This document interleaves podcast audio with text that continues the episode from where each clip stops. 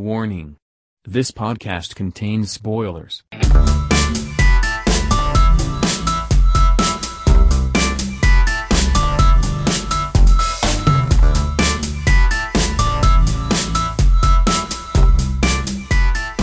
Third World Cinema Club. Hello again, guys. I mean, hello. Welcome to a short standalone episode of Third World Cinema Club. I'm John Tawasil from Present Confusion. I'm Princess Kinok of Film Police Reviews. I'm Jim of Jimilicula Iba pa. Yan. So, in this very quick little episode, we're gonna talk about uh, a film na kakalabas lang sa KBO.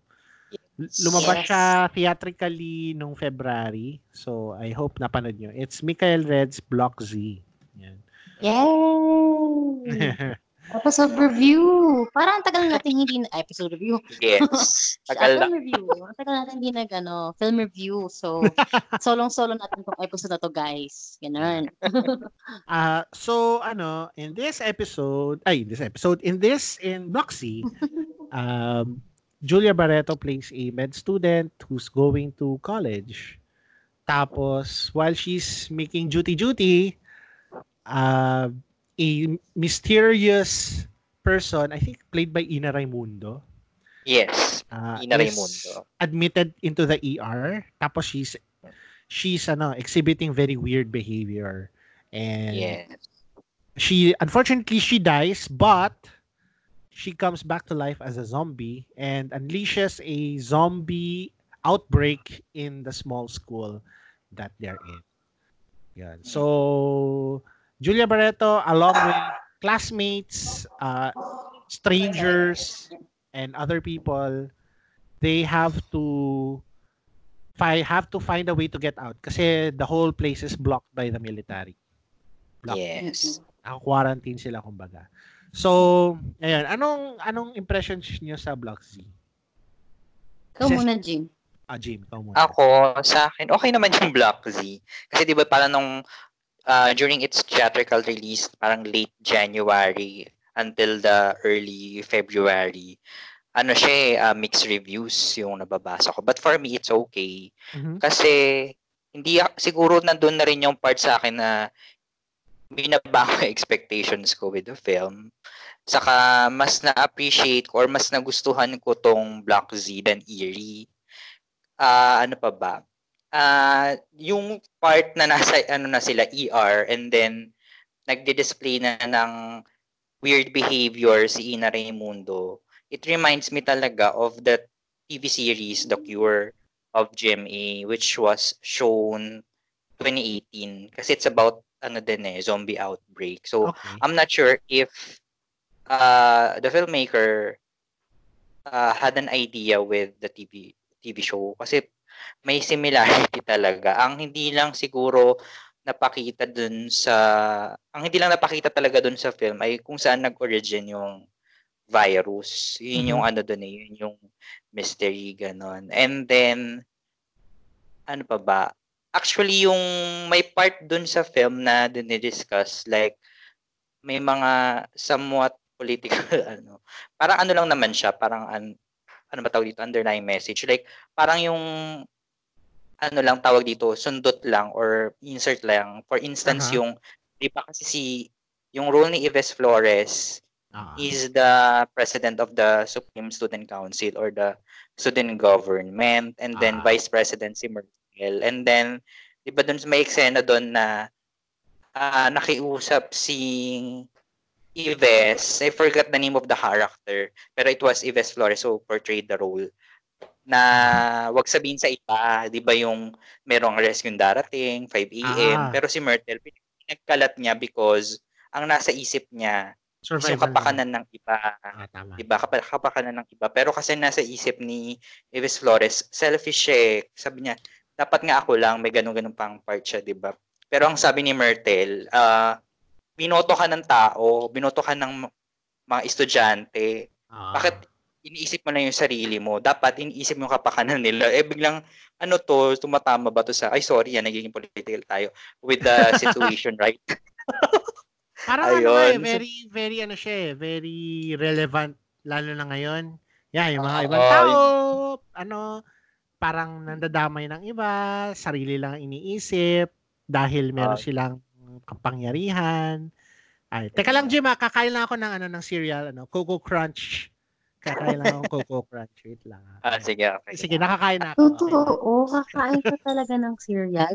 Ng Coco Crunch. Ah, nakaka-crunch. Parang part ng fasting ata yan. Tapos ang nagustuhan ko dito sa film, talagang ang nagdadala si Joshua Garcia. Parang ang nakikita ko kay Joshua Garcia, kahit saan mo na siyang ilagay na genre, eh, whether comedy, um, drama, ito nga, ito sa suspense, ano siya eh, thriller, 'di ba So, ano siya, effective na siya na actor eh, si Joshua Garcia. eh. I mean, Tapos, tama, tama. ay, sige, go ahead, ano yun dyan?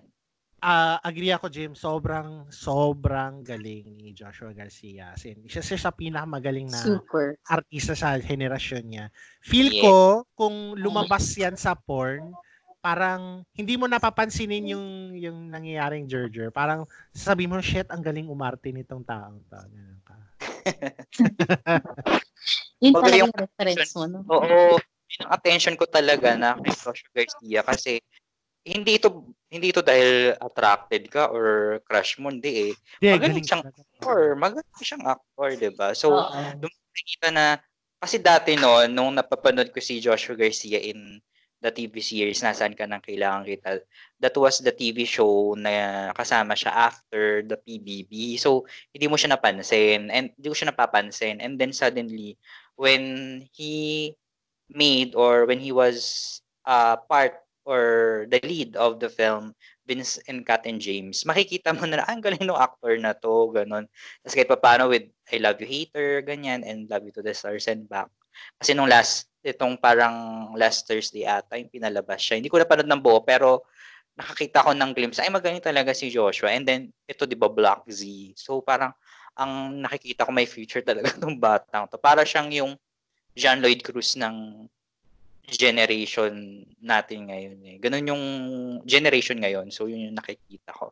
And then, ano pa bang comment ko with Black Z? Ang panira talaga yung ano, yung gitar. Sobra. o naggitara si ano, si Ian Veneracion dun sa ano na yun, eh, kumbaga parang kalagitnaan na naghahanap sila ng way para Para makaalis. maka ano 'di ba ng ng way para makapunta dun sa. Tawag dito dun sa may helipad ba yun or something kung saan lang magla-landing yung rescue. Biglang kalagitnaan, biglang ganun yung nangyari. Tapos natatawa na lang ako nung ni-remind. Oo, ni-remind sila ni. Ah, I'm sorry. Ay, sorry. Ako kasi, ano, salungat naman sa pagkagusto mo dun sa film, ako hindi ko siya masyado nagustuhan. Parang dahil dyan lalo sa sine na parang, okay, sige, uwi na tayo kasi naglulukohan ng. Tapos parang meron pa silang genetic immunity na parang, si, seryoso, sino ba nagsulat nito? Bakit si Julie may genetic immunity? Parang, parang wala namang galit kay Julie, pero parang bakit biglang nagka-genetic immunity? Ano ba to? Airborne disease ba to? Ano ba to? Ano? So, yun. So, logistically, hindi akma yung guitar scene na parang siguro siningit na lang for ano dramatic purposes. Mm-mm. Y- yung Parang ano na out, dun, out of place na siya eh, yung, yung guitar scene na kumanta. Parang natatawa na lang ako nung biglang ni-remind siya, sila ni Joshua Garcia, yung character ni Joshua na, guys, remind ko lang kayo ng oras. Oo, na ako may natawa. ano, guys, remind ko lang may zombie ah. Parang may ganun siya sinabi. Nakakaloka. Yung ano ko, Oh, yung John, since ano, bilang pathology, ano ka, meron bang posibilidad na magkaroon ng outbreak na zombie like yung dating? Tapos, I mean, hi- ano naman, parang zombies in themselves, hindi naman talaga realistic in that sense na wow, ang bilis naman ng virus mag-spread, ganyan, ganyan. Pero ano, ah ano nga ba sasabihin ko? Ang ang overall impressions ko sa Block Z, I mean, as a genre film, is a very entertaining kumpara dun sa mga ibang attempts at genre ni Mick Red. Gaya ng Eerie, yun. Dead kids. Dead Kids. Mas gusto ko tong ano, mas gusto ko tong Block Z in terms of entertainment. Pero yun nga, zombie films in themselves may may inherent entertainment value na yan eh. Ang hirap ang hirap pumalya sa paggawa ng zombie film. That said, yun nga yung gaya ng sabi ni ni ano ni Jim may opportunity si Mikred na mag-insert ng ng something commentary dito. Kasi the best zombie films are include commentary about society in general. Kagaya nga nung yun nga yung observation niya about the president tsaka yung vice president sana mas maraming ganon kasi kasi may mga ano eh yung yung mga estudyante do sa school niya are very archetypal or very stereotypical na mer oy ito may aktivistang estudyante, meron ditong bad boy, meron mga may jock dito. Parang they could be made to represent different facets of society. Pero may may feeling ako na hindi niya masyadong nag nagamay kung paano isulat yung mga iba-ibang characters na yon in that context.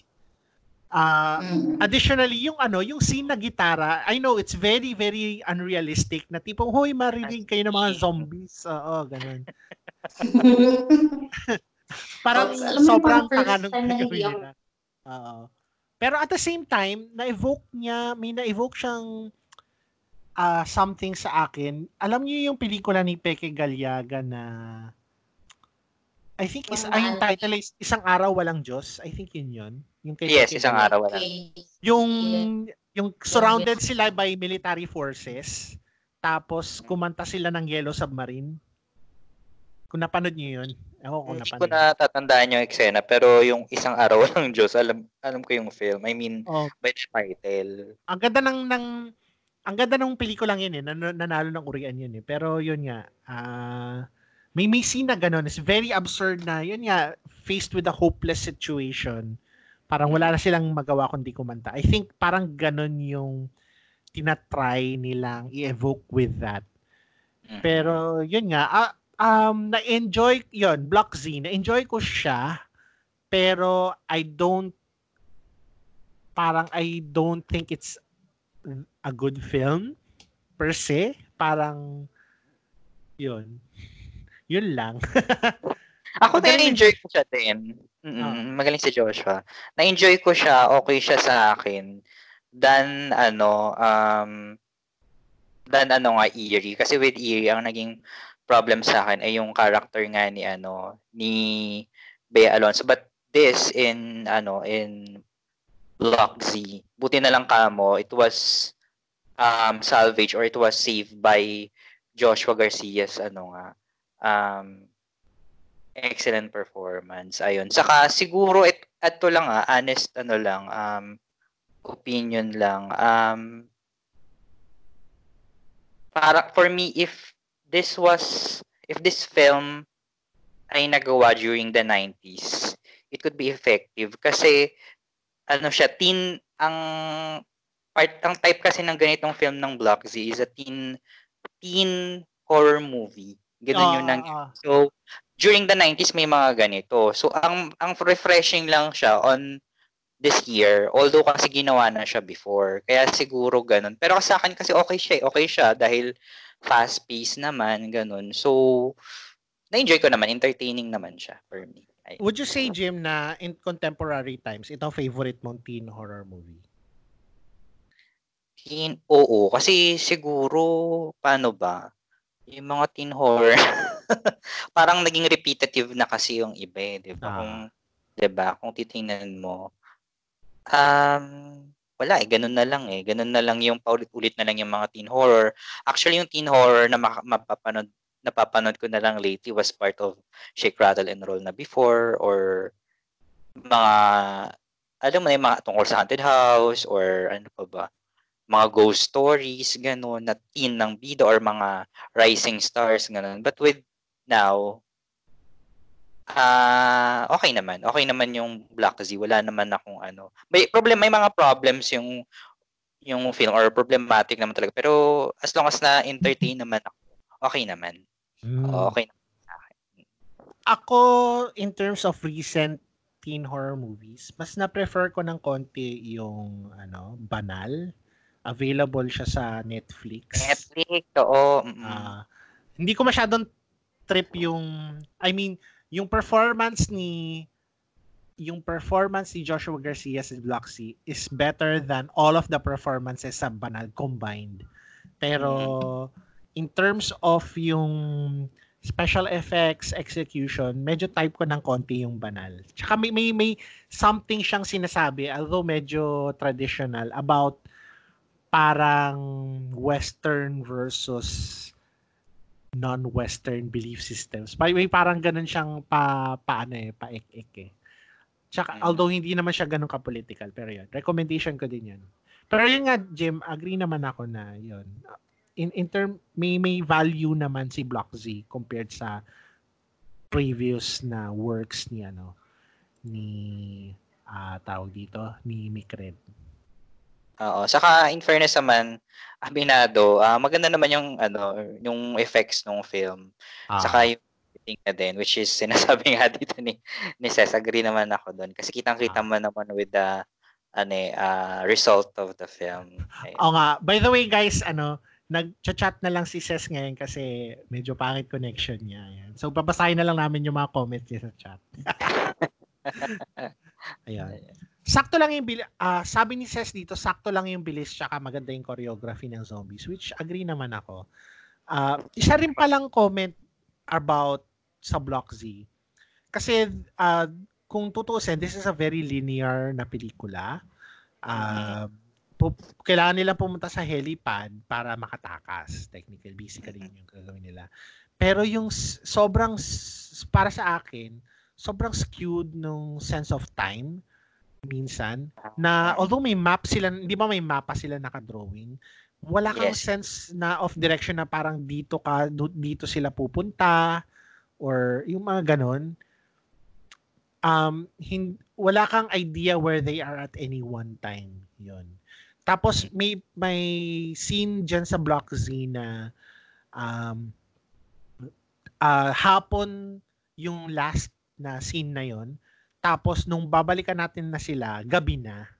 So ano yung ginawa nila inter- in the intervening time? Parang Oo, totoo yun. sila ganun. Kasi ano eh madaling araw yung takas nila eh. So Mm. kailangan nilang i-pad out yon pero dahil ang laki ng mga gaps minsan sa timeline ng pelikula nawawala yung sense of urgency na kailangan sila makaabot dito. Ah, parang for me din, ang dama ko din doon was masyado nang truncated yung eksena na sana kahit pa paano may singit dun sa ibang oras. Kasi parang ang lock ng lockdown talaga ng interval. Parang, ay, okay, ano nang ginawa? Ganun din yung nasa isip kay while watching. Diba? Oo. ano ginawa nila dito sa mga times na to? Eh, dapat, di ba, meron na silang plano. Kaso kasi feeling ko ang iniisip siguro din ni Mikred or the other involved in the production ay parang hinahabol talaga ang two hours na ano Yung, na ah, 'di ba approximate nga na TRT or total running time ng pelikula. iba yung hinahanap, iba yung hinahabol nilang oras, yung totoong oras yung hinahabol nila, hindi yung... Oo, totoo Kung yun. sana siguro, Jim, yung mas may sense of urgency na tipong hindi madaling araw. Kunyari, alas 8 ng gabi, kailangan umalis na sila. Tapos, they only have, siguro, what, yun, exactly two hours to get to that, ano, yun, talagang makakaramdam ka ng tension, at least at that end. Pero, Ko rin noon dyan, parang o nga no kasi iisipin mo din parang ba't ganun? Parang hinaharangan na lang sila sa lahat ng way nila ng zombie. ayun Diba na nga eh. Yun, 'di ba? Parang lahat parang wala bang ibang lahat ba talaga or okay, gets ko naman na okay, so ano na nangyari na parang wala na talagang ibang way, talagang lahat 'yun na block na talaga nung nung mga zombies. Sas ang Oo. isa pang naging question ko kasi 'di ba nahulog si Myrtle. Ah, si Let's say Myrtle. nahulog talaga si Myrtle pero puti din mo walang blood. So sana kung siya, o 'di ba? Walang blood yung ano niya, eh, yung pagkabagsak niya Ah, let's say nakasurvive siya, sana pinakita na parang ano kaya nangyari kay Myrtle, nakasurvive siya or what. Saka isa pang napapansin ko dun sa performance, ito forgive me, pero kasi parang si Yves kasi, gets ko na yung ganun yung character niya, eh. pero siguro nga dahil nung napanood ko rin siya sa Lola Igna, parang I find yung performance niya na weak. Kasi 'di ba dapat kung ganun yung let's say the character is um selfish talaga na ano ah. may ano pa rin siya eh, may makikita kang softness. Parang soft boy nga time. Pero kasi the problem was, hindi niya naarte ng with intensity or the, the performance level. Which is nakita ko rin yun with Lola Igna. I don't know lang with so a soldier's heart kasi eh, yung di ba yung sa ano to, yung sa o dito sa tuna, dito naman ay ang role niya ay gay. So, yun. Siguro I'm looking forward na kung gagawa man ng other films si Yves, yung na, ano mo yun, na-improve na yung acting. May mga performance naman siya like, may napanood ako, eh, MMK yata yun, or ipaglaban mo na magaling naman si Yves. Pero with, ito nga, with Black Z and Lola Igna, parang, with Lola Igna kasi na, ano siya eh, na upstage siya ni Royce Cabrera kahit konti lang yung eksena ni Royce eh. So yun, yun lang yung napapansin ko with Si Joshua kasi talaga yung dumadala doon sa, yung nag ano, bubuhat doon sa pelikula. Yun lang yung napapansin ko with ano, Black Z. And then comes performances, yan. Yun. Ah, yun, Jim. Uh, agree naman ako. Uh, actually, yun lang yung okay na ako. Yun lang yung uh, impressions ko. Do you have any final thoughts about Block Z? Yan. Actually, yun na, na, na ano ko na rin, na-address ko na yung, ano, kumbaga yung mga observation ko with the film. And other than that, siguro, natuwa naman ako kay Dimples na dito. Kasi di ba, usually with, nga. Uh, oh, di ba, with Dimples kasi laging either kontrabida or the confidant. Dito kasi ano siya eh, siya yung security, lady guard siya, di ba? Tapos, may commentary pa nga, ito may insert na naman si, ano dyan eh, si Michael Red na, anta, di ba kasi tinawag siya ni Ibes Flores na, Uy, guard, gano'n. Tapos biglang nagsabi si si Dimples Romana na, ganyan naman po kayo eh, na ano eh, yung mga matataas ang posisyon. Hindi nyo kami naaalala or hindi nyo natatandaan yung mga pangalan namin na, na kami naming mga guard. So alam mong may commentary or there is ano, parang political ano, underlying message nga nung film. Ayun. Ayun. Mer- meron namang gustong sabihin yung mga pelikula ni Make Red. Pero Other than siguro yung pina-earlier films niya, Birdshot tsaka Neo Manila, hindi ko masyadong nararamdaman yung bigat niya sa mga later films niya. So sa Dead Kids, sa ano. Be, medyo may pagka ako may, may medyo may pagka surface level pero ma- magige kung if you're trying to reach to a mainstream audience ewan ko, I, I guess in some way, pwedeng, pwedeng ganun para at least parang primer na, oh, sige, ganito, ganyan. Ano, mm-hmm. tapos kayo na mag-build from that. Siguro. Ganun. Ses, meron ka pang ano, through chat. Ganun eh. meron ka pa bang, wala na, tahimik na si Ses eh. Yun. Ses. Ses, nandiyan ka pa ba? Ses. Yan na natin, isiyans natin si Ses. Baka, Ay, grabe. Sis, nasaan ka? Wet Afternoon. Ako yung ano, title lang film na Sians on a Wet Afternoon. Anyway. Ayan. Punta tayo sa ano, sa, ayan, may tinatype si Ses. Oh, di ba na-summon natin? Ses, uh, we have someone. Wait lang.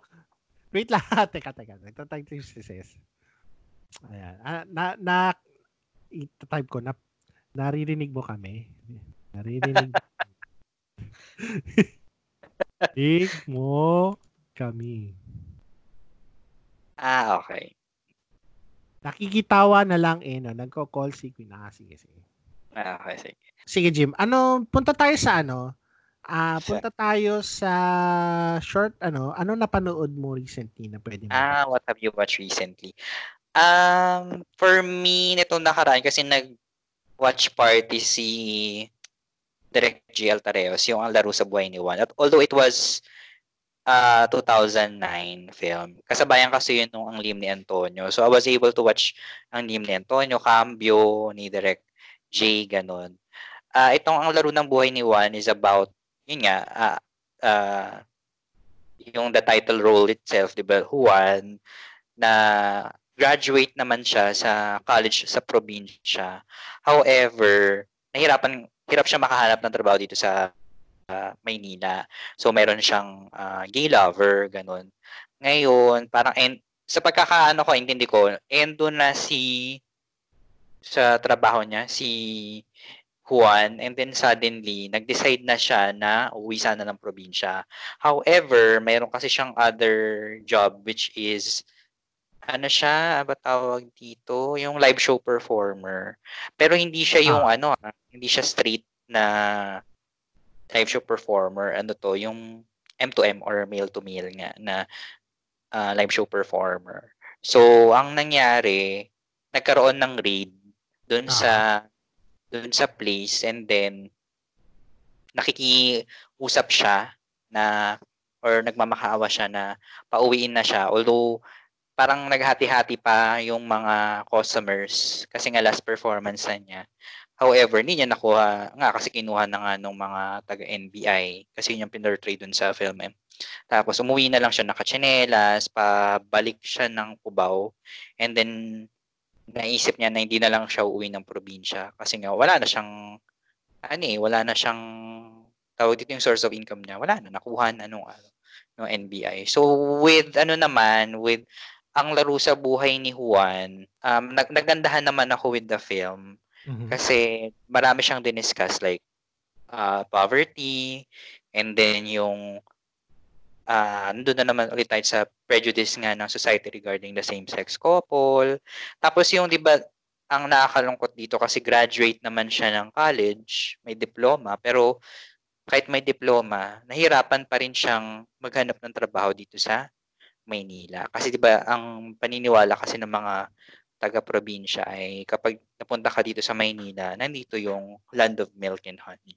When in Ah. fact, 'di ba ang ano doon ay hindi naman talaga pag sinabi mong Manila ay nandito ang opportunity. Kumbaga, ang nangyari, deprive pa rin sila ng opportunity. Kasi nandun pa rin yung ano eh, class or ah, discrimination kasi kapag graduate ka ng di man pinakita sa film pero ramdam mo na ganun siya na may discrimination kapag galing nga ng province ganon Mm. tapos yun nga yung parang hanggang saan ka aabot to survive eh. 'Di ba katulad nun, ang naging trabaho na niya, live show performer siya. So parang for me hindi ko maiisip na kung ako kung sa nasa, sa nasa sitwasyon niya, grabe na yung ano niya, yung tawag dito survival um, means niya. Kaya nandun na siya sa ganung part na live show performer niya. Nagulat ako kasi nandun si Nico Antonio.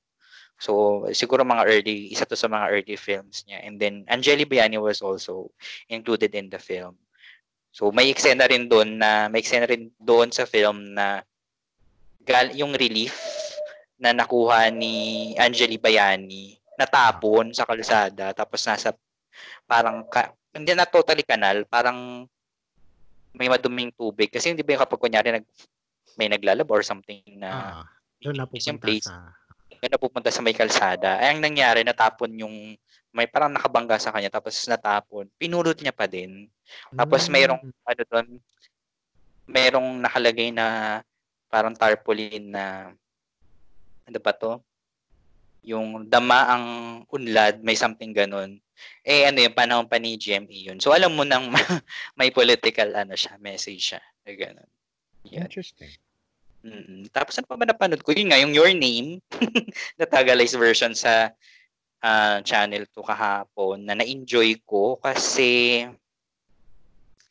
hindi ko, man, hindi ko kasi siya napapanood lagi ng buo. So, I never thought na ano siya, maganda siya. Tapos yun nga, nung nagpost ako sa Twitter, di ba, sabi ko, para siyang The Lake House. Although magical kasi yung Your Name kasi nagpalit sila ng Ah, katawan. Unlike kasi with Lake House, di ba, suratan lang ng letter, sila.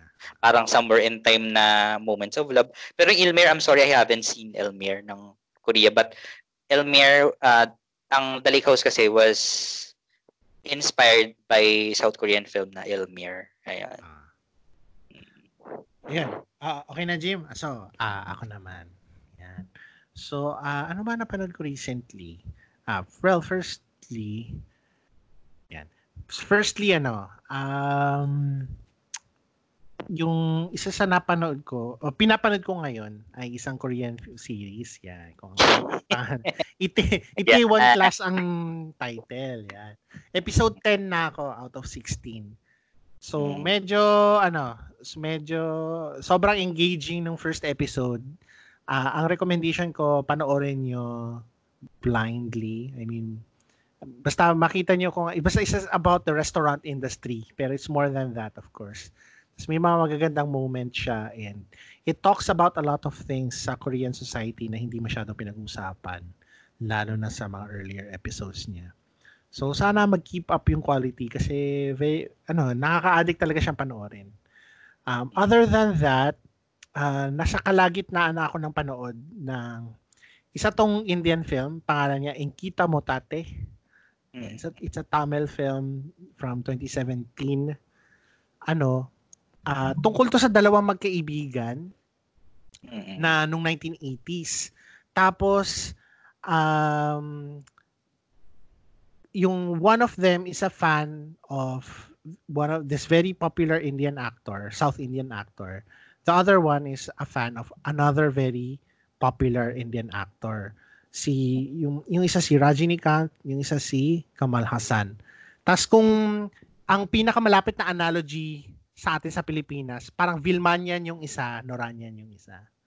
Tapos, ah silang dalawa, artist sila. So, nagpe-paint sila ng parang port ng ng movie posters, nagpo-paint sila ng ads, pero mo- mostly movie posters. Tapos may phenomenon sa India na uh, at the time na pag may premiere ng bagong pelikula, ipipinta nila yung actor na sobrang malaki, hindi life size, malaki malaki. Parang ang tawag nila doon cut out. Tapos parang yun yung pinagagatheran ng mga fans na hindi naman sa sinasamba nila pero parang pinagagatheran nila.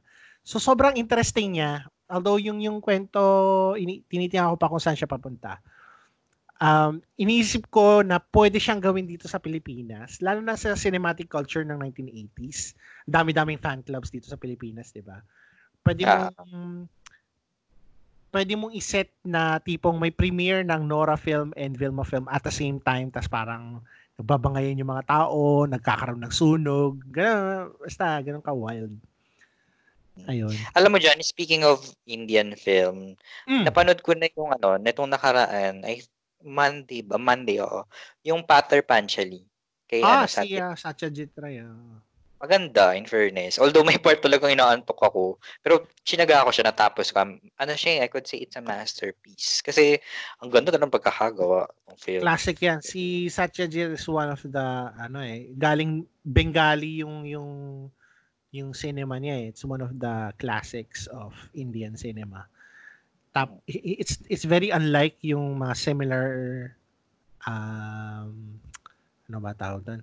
Similar, yung mga mainstream cinema ng panahon pa rin, pa rin niya. So, it's very, ano, iba talaga siya. May mga, di ba may pagka-social realist, ganun-ganun din siya eh, di ba? Ah, may pagka neo-noah yung dating niya eh. Kasi Yeah, 1955, ganun. So, saka ang nakakatuwa dito, yung Pater Panchali, for me, it's parang it also reminded me of childhood. Although different naman ng situation. Pero kasi yung childhood, di ba na makikita mo yung hirap ng buhay, ganun. So parang, okay, parang ano siya, ah, nostalgic din at the same time. Ewan ko, for me, ganun yung feeling ko. Pero, talagang masterpiece siya kasi may mga shots talaga na, oh, ngayon ko lang ito nakita during its time. Parang maybe during its time, ganyan na ganyan kagaganda na talaga yung ano kayang shots ng akala mo makikita mo lang sa Hollywood but it can also be done in other countries like in India. Ganun. Yan. In fairness. So, yun. Punta tayo sa ano, Jim. Sa sinulat ni, may sinulat si Princess. Yan. Tatry ko siyang gayahin. Yan. Okay. okay. Ang cute! Yan. Joke lang. Ang pin- Natawa siya. Natawa pa si Princess. Oo, halang niya. Kasi naabutan yung ano niya. Ang haba rin na sinabi niya. Wait lang. Sige, ikaw na magsabi dyan. So, ang pinanood ni Princess ay yung finale ng Goblin, isang K-drama. Ah, sabi ni sabi ni Princess, ano, maganda at nakakayak pala talaga. Ha ha ha. Yun. Ha ha ha. ilang beses ko na na Dahil, oh, ilang beses na, na, daw niya tinry panoorin nung naging free daw siya, sakto na umpisa niya sa Asian Novela Channel. So, Asian Novela Channel, yan, yan. So, una, nakakamiss manood ng televised cable. Actually, ako, tagal ko na hindi nakakapag-panood sa TV, legit na TV ng cable eh. Siguro isang taon na mahigit. Yung aabangan mo yung schedule ng palabas at kahit alam mo sa isang araw, tatlong beses mo siyang mapapanood. Nakakadagdag yung thrill na maabutan mo siya. Yon. Second, since television show siya, maganda ang pagkakagawa ng Goblin, magagaling yung mga actors niya, and surprisingly, kasing edad ko na sila. Wow! Ilang taon ka na ba, sis? Unlike nung... Unlike... ka, edad mo? 40 years old as 40 years old ka na, sis? Talaga? Unlike nung... Talaga?